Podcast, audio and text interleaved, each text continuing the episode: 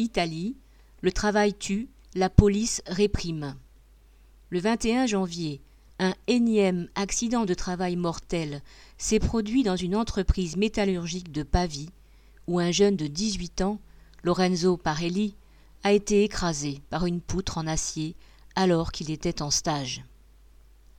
Une semaine plus tard, le 28 janvier, les jeunes qui manifestaient dans plusieurs villes du pays pour protester ont été violemment chargés par les policiers à Turin, Milan, Naples, Rome.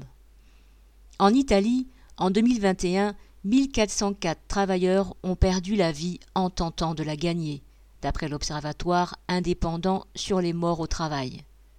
Cela représente 117 victimes chaque mois, plus de 3 chaque jour, et cela sans compter les décès liés au Covid. Citation En 14 ans, malgré les belles paroles et les larmes de crocodile versées par les gouvernements et les représentants patronaux, rien n'a changé, constate l'Observatoire. Et pourtant, si, quelque chose a changé, en pire. Les rythmes de travail se sont intensifiés, les conditions dégradées et la précarité, le recours à la sous-traitance accentué. Avec la réforme bien mal nommée Buona Scuola, entre parenthèses bonne école, le gouvernement, dit de centre-gauche, alors dirigé par Renzi, a également envoyé la jeunesse vers les chantiers, les ateliers et les bureaux.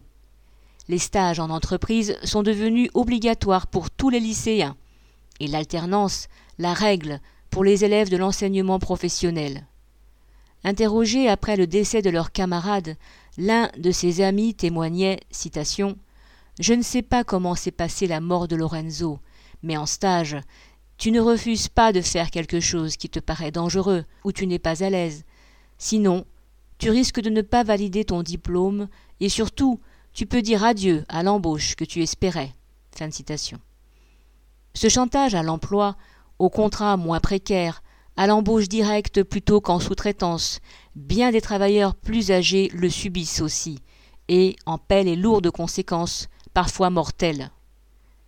Une semaine après la mort de Lorenzo, des centaines de jeunes ont envahi les places de dizaines de villes du pays, subissant des charges policières brutales, et plusieurs jeunes manifestants ont été blessés.